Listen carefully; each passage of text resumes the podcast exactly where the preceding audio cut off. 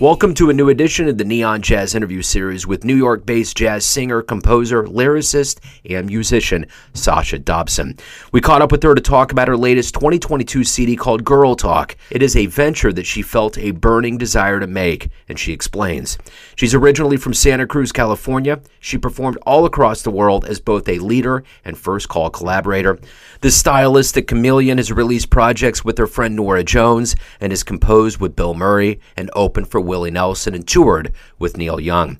She comes from a musical family, and jazz is woven into her DNA from her father, pianist Smith Dobson, and mother Gail, who is also a singer. She's got a great story. She's full of passion. Dig this. Hopefully, this interview will make uh, make hairdressing much easier for you. So, thanks for taking a minute out. Oh, no problem. I'm just I'm just getting my day going here. I hear you. So, you know, I guess the the the thing about Girl Talk and about putting out new material right now is this is an inordinately strange time on planet Earth since March of 2020, You to put said it lightly. so, what I want to know is there has to be a level of relief, I would think, with artists that are releasing material right now because we're clearly on the other end of this thing, and hopefully things open up as as the months go on here. So, how does it feel overall to have this release out right now? Thanks for asking. I, you know, I just had the thought today, oddly enough, um, about an hour ago in the bathtub. um, I need. I thought I need to step back and look at the whole year from this point, from this day to a year ago, and you know, pat myself on the back a little for doing anything, which oddly enough, I think because a lot of people were so hungry to work and a lot of people I might not otherwise have been able to like collaborate with because a lot of people would normally be on the road. It's just I kind of lucked out between the music videos and the record. The point is is that, you know, it's been such a struggle for so for everyone on on one level or another. And for me, you know, even though the pandemic may be on on its tail end, like you say, it's so daunting to be an artist and think, how am I going to survive? Because even if we can be together, we humans can be in the same room eventually. At what point am I going to be able to survive off of playing live shows? Because it, it's just totally overwhelming. The point is, is that um, I feel really glad that I got something uh, done. You know, it feels great.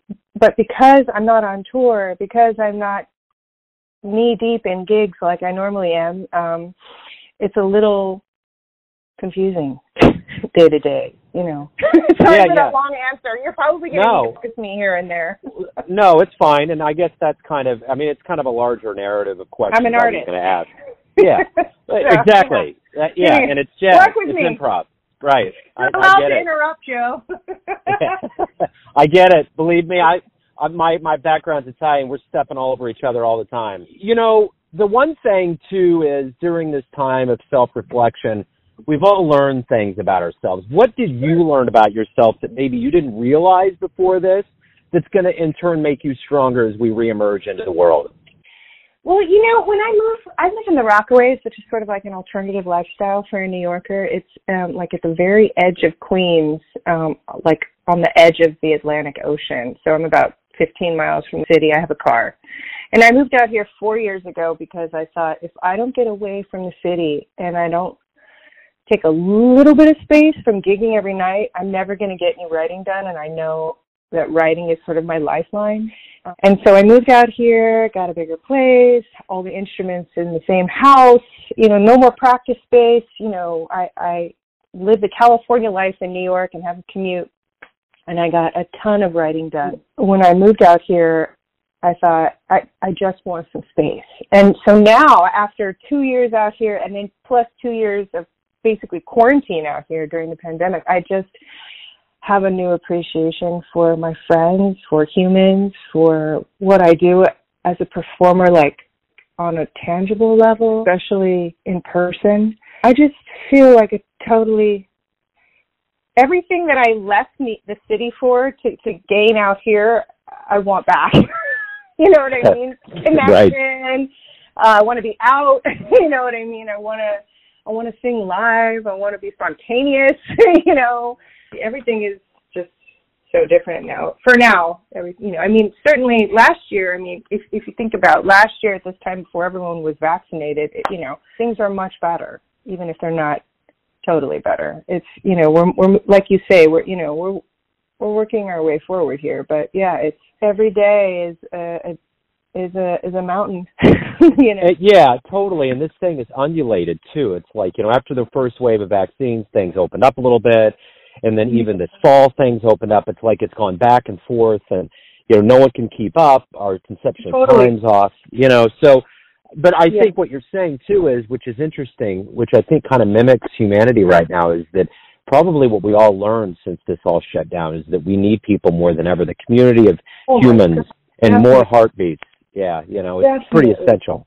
Absolutely. So. I can't wait to get back out there for real, especially on tour. I mean, I can't even foresee myself going on tour for another year. I mean, that's if everything goes well, because even if we hear about famous people doing shows now and again, no one's going on big tours. It's just not happening, you know? Yeah it's a it's a urban legend. People keep posting these schedules of tours that they end up canceling, and yeah, okay, we're going to keep generating like the possibility of things happening, so people keep buying tickets, and so we can keep planning and thinking ahead and staying optimistic. But ultimately, no one's on road, right? You know, so we have to get creative, and it's just had us it's had us all stretch stretch ourselves outside of our limitations of what we thought we were. you know the thing about Girl Talk is that I had this huge growth spurt after I moved to the Rockaways and started writing a ton. And everything I'd set out to do kind of happened, which was great. As soon as I started hustling and writing a lot, you know, Norah and and Norah, who's my writing confidant, you know, hey, I got some new songs. You want to check them out? Sure, I'll check yours out. You check mine out, you know. And then, you know, that's when our album, uh, second album, Sister, came about. You know, she she said, well, man, maybe we should talk about putting together another record. You got some new songs, you know, I know Kat's got a couple of songs, I got new songs, you know, so, and that record came out two weeks before lockdown. And then, and so I had made an EP with Dawn Was called, um, what's it called? uh, Simple Things. I can't even think that far back. And then I thought, I felt the pull of things happening between Simple Things, the Puss in Boots second record, and I thought, you know what, I'm going to get in the studio and record with my jazz band because this is this whole other side to what I do that no one knows about because I never make the time to record it. I always just hustle all these gigs in New York. My lifeline in New York is playing jazz shows and the world doesn't know about it. They just know that I work with Norah Jones and Puss with put you know in a band called Puss in Boots and and it's still like, you know, I, the last write up I got on Girl Talk, it was like Sasha Dobson plays in a band called Puss in Boots, and it's like it's it's an honor. I mean, Norah and Catherine are my friends, and Norah and I go back 20 years, but it's not what I spend my my days and nights doing. You know, it's when when she has a little bit of time to spread the love and her musical fabulousness with her other projects then we get to do that project. But but it's you know as far as my jazz legacy, you know, growing up in a family of jazz musicians and working on the jazz scene in New York for almost 25 years, it's like I just thought I have to record this band, and I'm not doing one more damn thing for any other project until I do this because it just it just hit me like a ton of bricks. And then about a week later, we were locked down. So then wow. after about a month, and and it's so funny because I I've I've it's on my press release. This story is all over the place, but it never really gets uh translated into the media. It, you know, so I'm just going to keep explaining it calmly. But you know, it's like, um yeah. So and then and the session is live. It's me, Pete Bernstein, Dred Scott on drums was the first session, and Neal Miner on bass. And so the people that floated in a few tracks during the pandemic remotely was the vocal track for Norah on Girl Talk, uh, my brother's vibraphone tracks where he played um, vibes on Time on My Hands and perhaps um, one other, I think, softly. And then I had Steven Bernstein put some horns, and, you know, and also Ian Hendrickson Smith, and then the and then the final person who contributed to the album, who's this phenomenal percussionist, um, Mauro who is like works with everyone out here. Um, and but the but the core of the of the album was live. Um, and we managed. I just looked out. You know, I just I had this strong inclination to make a jazz record because I never have, which is crazy if you know me, and because this is what I do. And when I'm not working on guitar and slugging it out trying to write new songs, I'm singing jazz. And, you know, that's what I do most of the time. It's just not, for some reason, it, nobody knows. I mean, I, now that I have the album out and you can stop me at any time, I mean, I will say though, growing up on the jazz scene and having lost, you know, had, had tragedy in my family, my mentor and my dad, you know, he died young and tragically and and he was, you know, our the top of the pyramid for us in what we do in, in my family. Um, everyone in my family is a jazz musician. So I kind of remember why I left the jazz scene because, you know, it's small and very cliquey and, you know, it's interesting falling back in on a on on the public eye because I've always uh, on the scene. Talk to anyone in New York, they all know who I am. I've been on the scene working with so many great jazz musicians the whole time I've lived out here, and even before that, you know, I, when I moved out here, people knew me because they knew who my dad was, you know, and and that's because he's great. I'm, I'm not saying that I'm great. I'm just saying that you know I had it lucky moving to New York because people already knew who my father was, and um, a little bit of you know information on the on the project because nobody knows. you know, yeah. it gets you know it gets lost in the mix of things. You know, somebody has to do a write up on 15 jazz records that they don't really want to listen to, and then you get two lines that of information that don't add up. You know, um, but I understand. yeah. Well, I'm not so frustrated. As, right, right, right.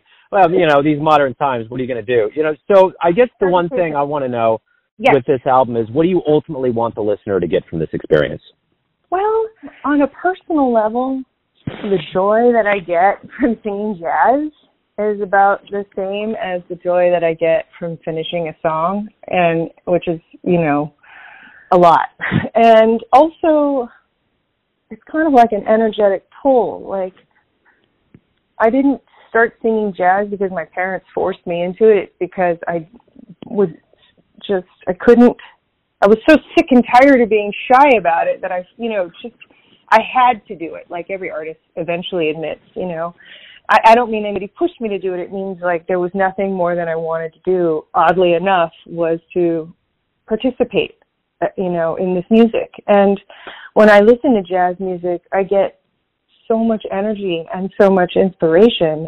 And I just thought, I've got to make this record. You know, I want this to be part of my my my my resume. You know, when people look up my name, I want them to know that this is also something that I do and that I love.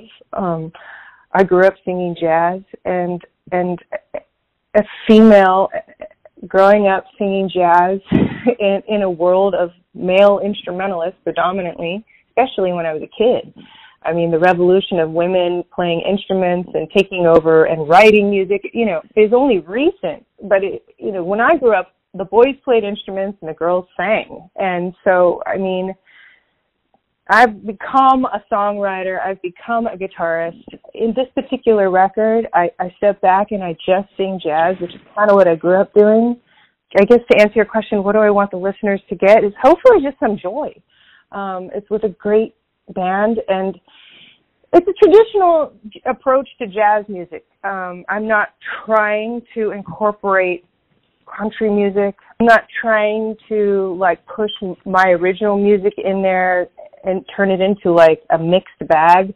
Even though there are two originals, they're pretty straight ahead, you know, especially You're the Death of Me. It, it it's got a standard format. So most people don't know that I wrote that song, you know, because it kind of sounds like a standard. Um and so the point is is, you know, my intention was to give an honest interpretation of this music that I grew up with that I absolutely love and contribute to the legacy of you know of of that community of that culture. So you mentioned your family coming yes. from from a jazz lineage. Talk to me a little bit. I mean, we all have flashpoints. You know, obviously being in a family of musicians is one thing, but what what were musicians? What was kind of a flashpoint where you said, "This is what I want to do"? God, hmm. I mean, I can think I was the youngest. My brother was a bit of a musical prodigy, so I just remember growing up in a you know and being watching my mom and dad and brother on stage and my entire life was uh, I mean, our routine as a family. My parents worked at night. You know what I mean? Like uh all the jazz musicians that my father worked with, Bobby Hutcherson, you know, Tootie Heath, Jeff Chambers, the great late Jeff Chambers. The list goes on and on and on. Red Holloway. They all came to our house to practice, to rehearse. You know, and so I didn't know how unique of an environment it was until I got older and even then I didn't really know how unique it was until I got even older. you know, like, oh wow, hmm. that must be why I'm a little bit different or why I kind of like keep migrating towards musicians, you know, for better or for worse. It's just kind of all I know. I definitely think when I got to my late teens, early 20s is when I before my dad died, when I saw him play with Bobby and I think it might have been I'd already moved to New York and came back. I don't know. You know, it's just it wasn't really a conscious thing. It just was something I was super, super already involved in before I even knew, oh, this is what I'm going to do when I grow up. It's just what we did. We worked together. We played music together. Our family, you know, families come together and they eat. Our family came together and we played music. And, um, that's kind of still how I am. That's like the, the foundation of who I am. Like even people, even friends of mine who don't play music, I'm always trying to get them to play music because that's how I know how to break bread, you know. Pandemic, I definitely thought, well, maybe I could do something else because, you know, in our darkest of days, even for those of us where our careers are pretty set in stone, I mean, it's like when you take away the foundation of what you're supposed to do, perform, uh, you know, you start to, you know, you start to go, okay, you know, but it just every time I say that to somebody or a close friend, people are like, you know, what are you nuts? You're gonna right. be fine. You're gonna play music. That's it. Yeah. That's what yeah. you're doing. you know. Yep.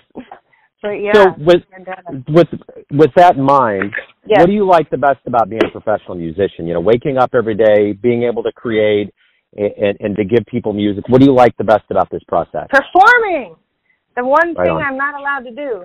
I mean, performing under the right circumstances. I've definitely gotten a little bit more selective in my in my recent years, even though at this point I practically do anything. I mean, I used to do gigs anywhere, anytime, you know, any day, and now I'm a little bit more like, well, presentation matters, you know, and are people seated? you know, can people see me? Um, definitely performing is, I, I want to be involved. I also love recording you know, being in the studio is the opposite experience, but just as intense. Um, writing, I mean, there's all kinds of, a bunch of different hats, you know? Yeah.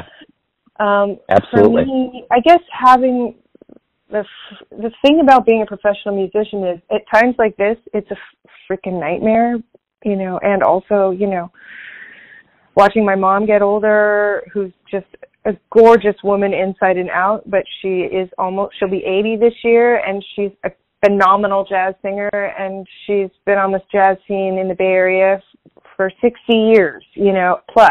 And um but you know, it it's tough when there isn't like, oh, retirement plan and you know, I mean, I remember the stress level that my dad was under to keep things afloat for the family and he was a success um, but it was so hard. So, you know, that lack of structure in what we do is really challenging, but then the freedom of having time to create your day, to be, you know, to spend the morning writing or spend the evening writing or, you know, there's a lot of different hats again to what you do, especially if you don't have a manager and an agent and all these things to do a million different jobs for you. You're, you know, you've got to or you don't have an arranger and a writer, you know. I like to do it all, not so much the booking, but I like to write, I like to play an instrument, I like to sing, I like to perform. So, you know, a lot.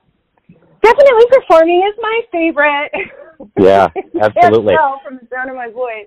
Yeah, no, I get it. I totally get it. Uh, When I was younger, let's- performing was torture, and and I was shy nerd, and I I was extremely anxiety inducing, and then I just finally grew up, and it's like the best, most rewarding thing ever to just be calm and be with people and share what you do and let and be present with musicians live and or or with people and just let things be you know yeah, yeah, magical yeah. I'm I get it. freaking tired of social media because even though it's a way to stay in touch and to connect and to share, it's like enough about this. you know, I Yeah. mean, it's there's the one thing that it's lacking, unless you're doing a live stream that's truly live and not fake live, is Yeah. you know there's something about being with your people, with other people in the moment. That's a, you know the thing that we're all missing right now Yeah. more than ever. Absolutely. Yeah. So I'm gonna. Everything's gonna come down to this. okay. Everyone has a per- everyone has a perception or an idea of who they think you are. Your family, your Oh, friends, your fans. But you live your life. You have a perception of you. Who do you Yeah. think you are? How the heck am I supposed to answer that? I have this sort of like personality that I fall into because I'm generally pretty excited when I get to be around um the girls puss in boots. So I get silly and extroverted and and then when I step away from that sometimes I get a little bummed because I have so much more going on in my heart and in my mind um than what I get to funnel through that band. So then I then I do the jazz thing, and then there's I wouldn't say there's so much heaviness, but there's so much there, it, almost too much at times. Unless you're a jazz musician, I think it's hard for people to fully a non-jazz listener. It might be like, "Whoa, this is too much for me," or "too heady," or "too." I don't know. I you know I just know that I have compassion for people who don't know or listen to jazz. You know, I don't expect everyone to love it. You know, um, my goal would be to hopefully introduce jazz to non-jazz listeners and maybe help them like love it. You know, by by being honest and maybe clear. I definitely think you know. As an uh, personally, as a personal, like as the mother of Sasha, me being myself, you know, meaning not the actual mother of Sasha, but I mean me being my own mom, you know, my own guide. Um, I grew up being so scared to try new things, and I wanted more than anything my entire childhood to be, you know, like an inst- I wanted to play an instrument. I wanted to write music, and I was so afraid because I had all these like virtuosic musicians around me who were so good that I just didn't know how to begin. And now I wouldn't say I'm the greatest writer or anything, but just doing what you love and trying new things, um, that for me is the type of person I want to be and see myself as. You know, when I'm not belittling myself like most artists do, you know, or human, you know, we all have good days and bad days, but I mean, I see myself as somebody who's a bit of a chameleon, um, with, you know, a jazz singer and a lyricist, a songwriter. Yeah. That's perfect. That's a great answer. Sasha, thank Okay. you for taking a minute out for Neon Sure. Jazz. I appreciate it. I, I appreciate you opening up, and good luck with Thank you. everything. Thank you, you too. Thanks so much. Thanks for listening and tuning in to another Neon Jazz interview, where we give you a bit of insight into the finest singers and players in California, New York, Kansas City, and spots all over the world, giving fans all that jazz. Thanks to Sasha for her time, honesty, and story. If you want to hear more interviews, go to Famous Interviews with Joe Dimino in the iTunes Store. Visit neonjazz at youtube.com, and for everything Neon Jazz all the time, go to the neonjazz.blogspot.com. Until next time, enjoy the jazz, my friends.